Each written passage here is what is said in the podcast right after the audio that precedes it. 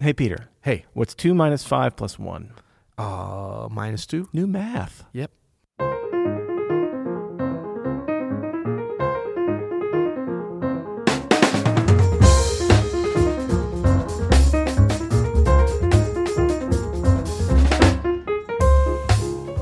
I'm Adam Maness, And I'm Peter Martin. and you're listening to the You'll Hear It podcast. Daily jazz advice coming at you. And should we let them know this is take three already of this episode today? This is take negative 3. take negative. yeah. They were so bad, it We've been having- reversed. We've been having trouble getting started today because we somehow have insulted many different people in the previous takes. How did we do that? We're good at insulting people. And we're like, we can't do that, so we got to start over. So now I feel like we're a little more joyful, a little more giving, a little more positive. This Smiles this are on the faces. That's right. math is on the brain. Why is math on our brain today? Well, because we got a SpeakPipe, Oh, we which do. has nothing to do with math. But the question in the SpeakPipe does have something to do with math. So let's listen to our listener question. Let's hear it. Hi, this is Brendan. Um, love the pod and thanks for all the work you do. This week, I've basically only been listening to Keith Jarrett's solo on In Love in Vain from his Standards Volume 2 album. Each time I hear it, I'm more and more amazed at how melodically he plays. Uh, when I'm playing, I sometimes find myself getting caught up in the math of what I'm doing, which basically results in just a bunch of BS lines with no melodic interest. So, my question for you then is do you have a, a list of players or recordings that you consider to be a cut above the rest in terms of ability to construct highly melodic lines while improvising? Uh, hope to hear from you and thanks in advance. Thanks, Brendan. That's a great question. Yes. Uh, and the answer is yes. And the answer is yes. we both do have those. We do, yeah. Too bad you didn't ask for us to share them. yeah, no, we're not going to tell you what they are, but we have compiled a list of seven. That's right. You'll hear it. You'll hear it. Uh, no, this is a you know this is a great topic, and it doesn't get talked a lot about. We do talk about the math of these things Yeah. more than we talk about. Maybe we should, uh, which is the the lyricism of these things. You know, I I had piano teachers that would always tell me to learn the lyrics of the song Yes. you're playing. I Yep. think that's so crucial. Yep.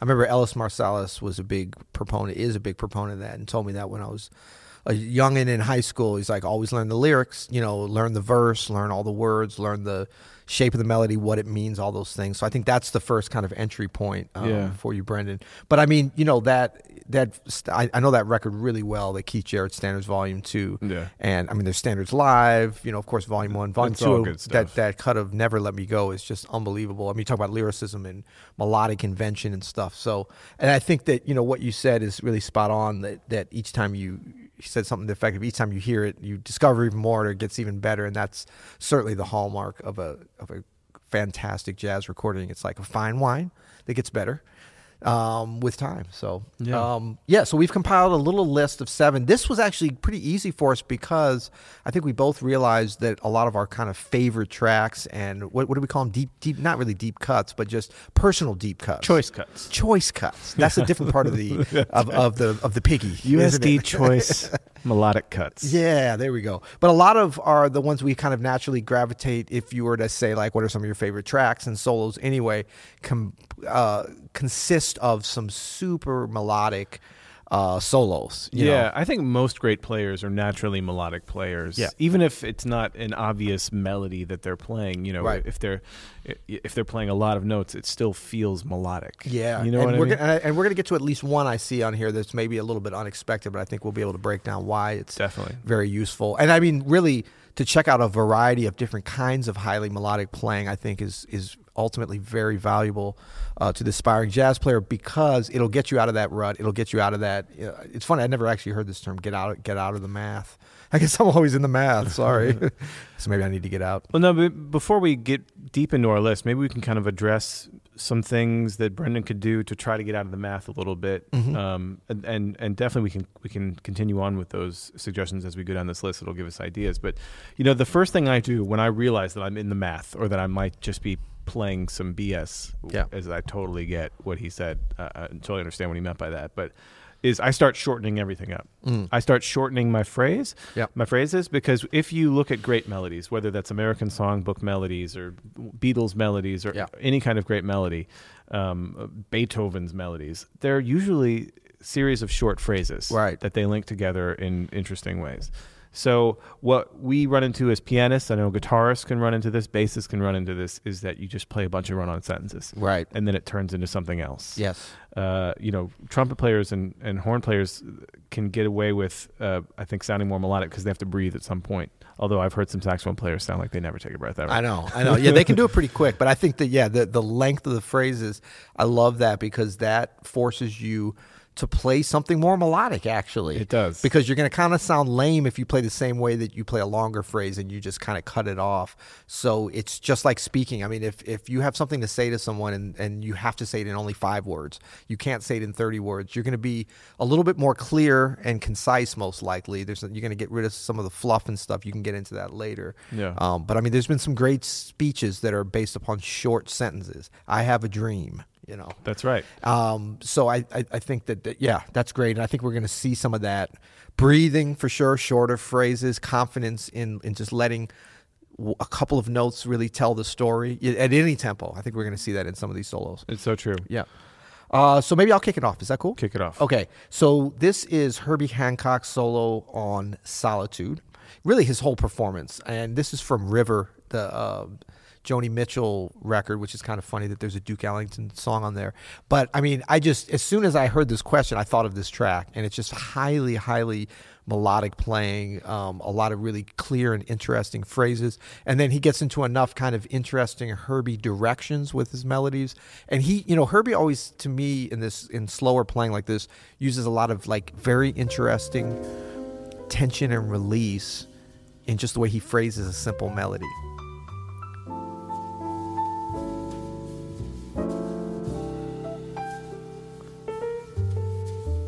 Notice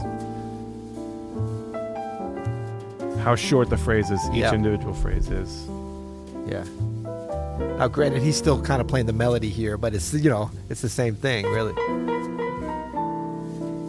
You know, a lot of just little piano techniques, like a singer would use a singer technique to to shape the phrase.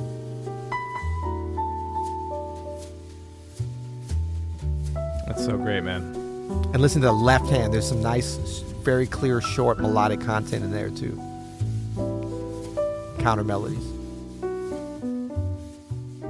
Mm. Yep.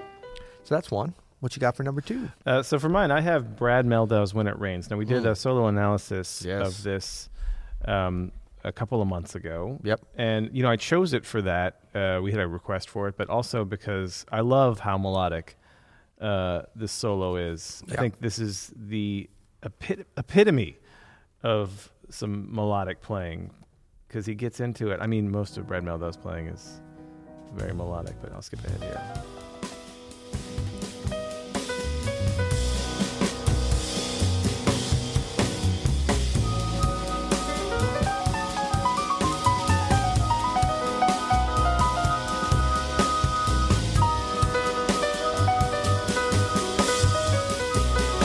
See, now notice like we jumped in here at a, Yeah. at a part where he did this big line, right? Yeah. But then he finished it with this Oh. very strong melodic statement that Right. ended on the tonic of the chord. And it had a little blues in it, a little triad in it, super like straight down the pike.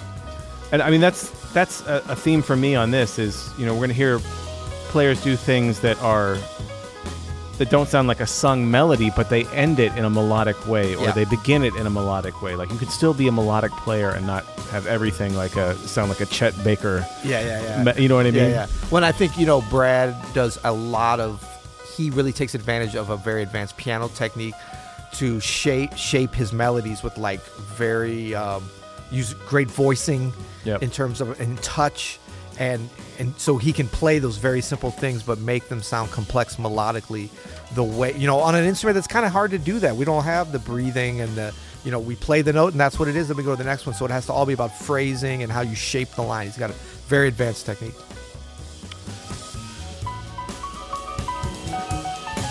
I love that moment. Cool. Love that moment. All right. Yeah.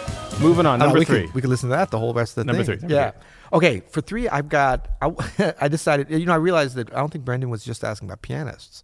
So we can, we, right? We can, we can go. And I think it's a really Can should we? well. I think we should because I um I realized like I learned a lot of my melodic, truly melodic playing from listening to a gentleman from East St. Louis named Miles Davis, Never heard- never heard of him. learning his solos on the piano. That always helped me a lot. Um, so I picked old folks from "Someday My Prince Will Come," Miles Davis. All right. Um, but I would say any everybody's solo. I mean, Hank Mobley, Miles is soloing. Wynton Kelly is just incredible. His solo on here, super melodic.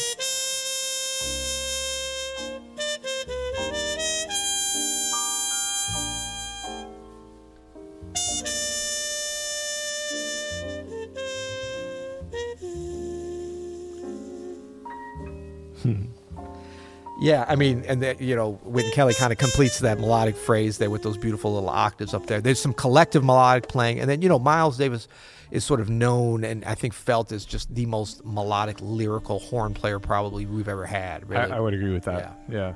I- Incredibly melodic in everything he did. Yep. Uh, but don't sleep on Hank Mobley. We, we don't need, we're not gonna have time to get to it here, but we could do a whole we could do a whole breakdown on this tune sometime. That'd be fun. You know, A lot of Miles' playing always reminds me of um of a practice technique where he he's making these melodies, but uh, the first thing I think w- w- we tend to do when we're like, "Oh, I'm going to play melodically," is you start rep- repeating phrases, which is a way to do it. Uh-huh. Yeah. Miles never does that. No. I mean, so a, an exercise you can try in your practice, Brendan, is like to play something, whether that's maybe it's a it's a five note, eighth note phrase. Yeah. And then say whatever I do next, it's not going to be that. It's going to be something just a whole note. Right. You know, or something faster, or something slower, or something staccato. Yep. Yeah, having that contrast, that melodic contrast as you go within the horizontal flow of your of your playing. That's the hallmark of great melodies in compositions and in solos. Totally. Yeah. Good stuff. What you got next for number four of our seven um, highly melodic solos? Well, so number four, I have another modern pianist, Aaron Parks, and Yeah. Aaron Parks is such a melodic player. He uses so much space. He's great at using space. I think better than probably anybody of his generation. you should see his new apartment, the way he uses space with his living room I knew you decor. It's, it's amazing, man. uh, so I have here uh, Travelers. You know that one? Mm. yeah. Well, I've heard him do that live. I think if it's the tune I'm thinking of. It is. It's a great Okay. tune. Uh, it's from Yeah. Mm. his record Invisible Cinema. And I chose this because it has a lot of movement. Mm-hmm. It's not what you would think of like, oh, this is like melodic playing. This Yeah. seems like it would be in the math, but the way, if you listen to the way he phrases and uses space, Yeah. this is not like Brad Mehldau either, where he Brad is coming up with these lush melodic phrases to Yeah. end everything. If you check out when we get in here to the solo, phrasing makes the melodies.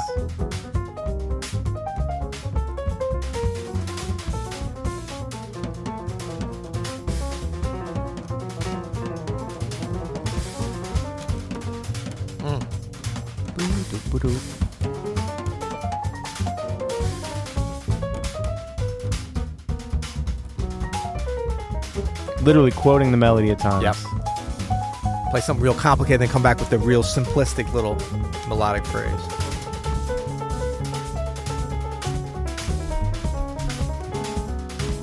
Hmm.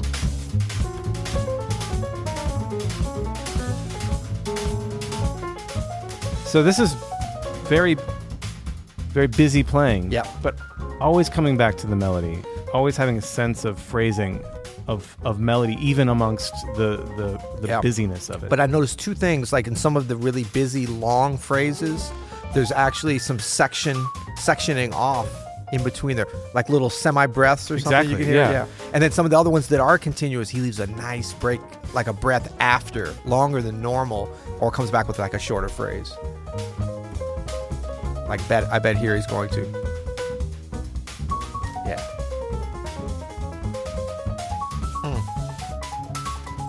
Is cool right here.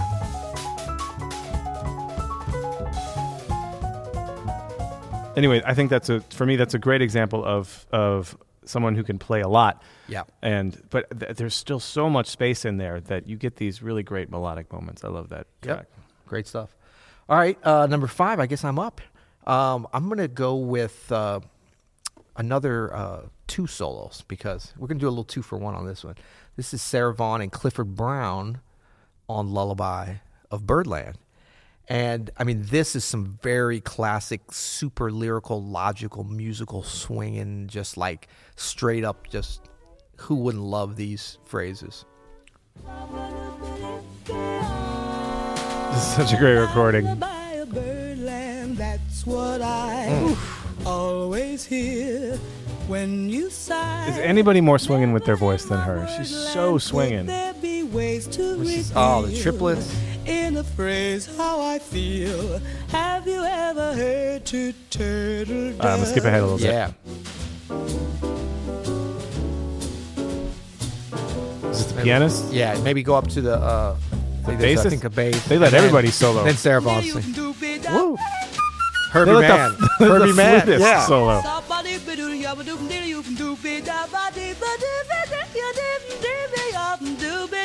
I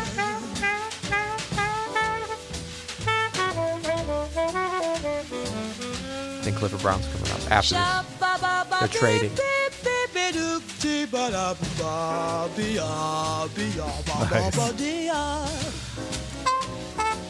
She's really hearing everything. Isn't I know. She?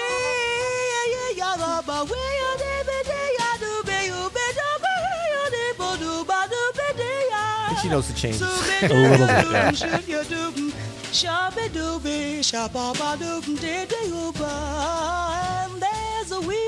Oh man, come on, come on, it. Sarah Vaughan. Yeah, so Killing it, uh, killing I, it, I killing got to it, hear killing her live a couple of times, and um, it, that was very exciting and, and inspirational. So Man. yeah, all melody all day, and really everything Clifford. Like you get a lot of different kind of tempos and, and ways of playing, but Clifford Brown was such a melodic and. And again, I think as a pianist, if you're a pianist, to learn, I learned a bunch of Clifford Brown solos and for a certain period because I was like, "Oh, this is bebop," and I mean it is, but I didn't. It was like I kind of heard Clifford Brown before I heard really got into Charlie Parker, so I was just wanted to get that sort of sound. I was like, "Yeah, okay, I'll try to learn this stuff." I think Clifford Brown is a great entry point for people into bebop. Yeah. You know, because he's got such a, a a lovely warm tone, Yeah, yeah. and you know the stuff with Max Roach just feels great. It does, and he's such a precise player. His stuff is kind of easy to Yeah. for a beginner to to um, for his complicated stuff to be able to transcribe. Highly He's recommend. uh, someone who made the trumpet seem easy, and it's really Yeah. not. no, not at all. So uh, for my pick, this is number six. I'm going with one of my favorite pianists of all time, the great Nat King Cole. Uh, obviously known as a singer, and yes, I think his and matinee idol as and well. matinee idol. Movie I, star. I think his star of silver screen, then small screen. small screen. I think his lyricism as a singer really comes through first as a pianist. Uh, This is from a recording of the Lester Young Trio, which was just piano, drums, Buddy Rich, and tenor saxophone, Lester Young, and it's one of my fa- some of my most favorite stuff ever. Favoritist. Favoritists. Uh, this is the man I love, and you can hear in Nat's solo here how lyrical he is. How lyrical is he? It wasn't a question. Oh, sorry.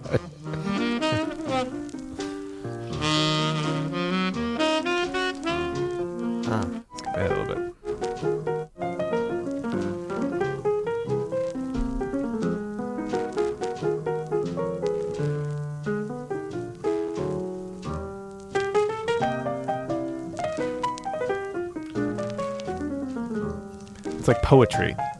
Yeah, And also, the left hand feels great. yeah. He had a great touch and control too. Little there, so to be modified able to phrase stride, it. you know? Yeah. Dynamics. All these pianists are using dynamics. We notice. Lost art at the piano. So important, man. That's a great point. Listen to those melodies coming out. Using a lot of the melody from the tune, from the man I love. Yeah.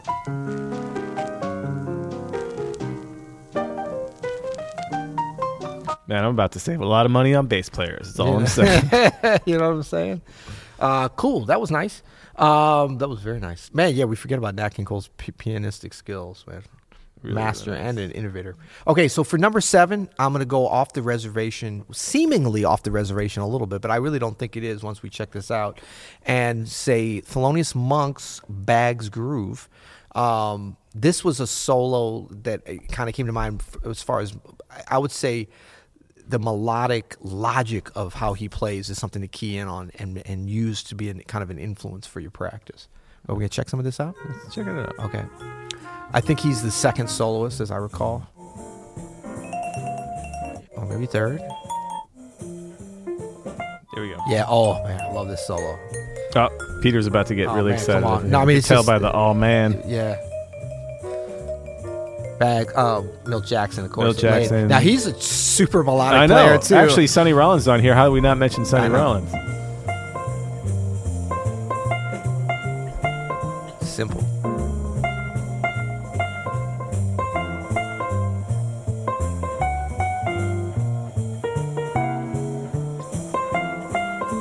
Next phrase, I love the logic.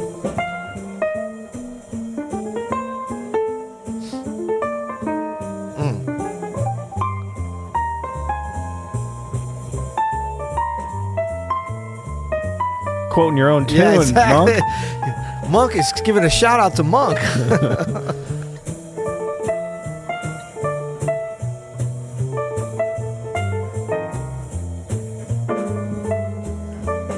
Theme development, man. Yeah. Just Chord So- changes be damned. Exactly. I'm going melody first. but the thing with this too is like this is funny because this, this is getting out of the math. He kind of kind of goes into the math in his own way, but it's just so logical and inventive in such an offbeat way. And it's the the structure to me. It's like Monk's solo is like his tunes. I mean, there's so much beauty in there and Yeah. lyricism too. But like the structure, like just the advanced structure and like the whimsical. And it's not taking itself too seriously, but there's a lot of like underpinnings there that you can really hold on to.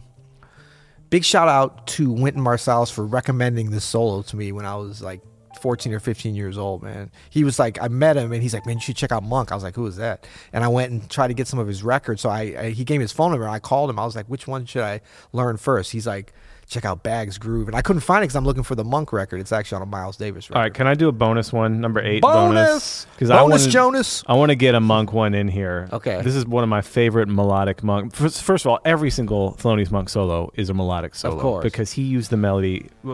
Is this his tune called Copying Off of Peter? Is that the name of the song? Sorry. Yeah, yeah, he was unoriginal. This No, is your Brilliant choice. Corners. Your choice of Monk. uh, Oh, you're talking. Yeah, you're still sorry. talking to me. well, dang. Uh, so this is Brilliant Corners. So there's amazing Oh. moments in this.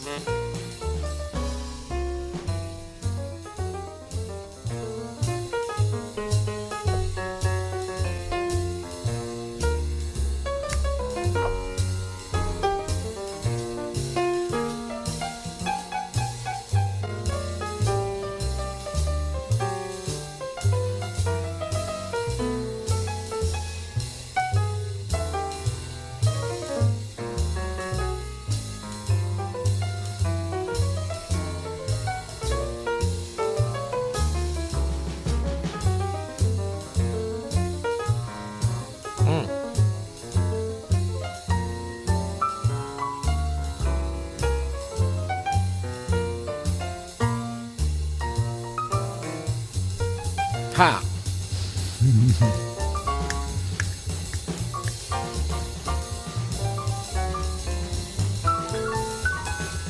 It's just all melody all the time, Yeah. and these little jagged Yeah. phrases that happen. Monk Man. is always very purposeful and careful about his left hand comping too.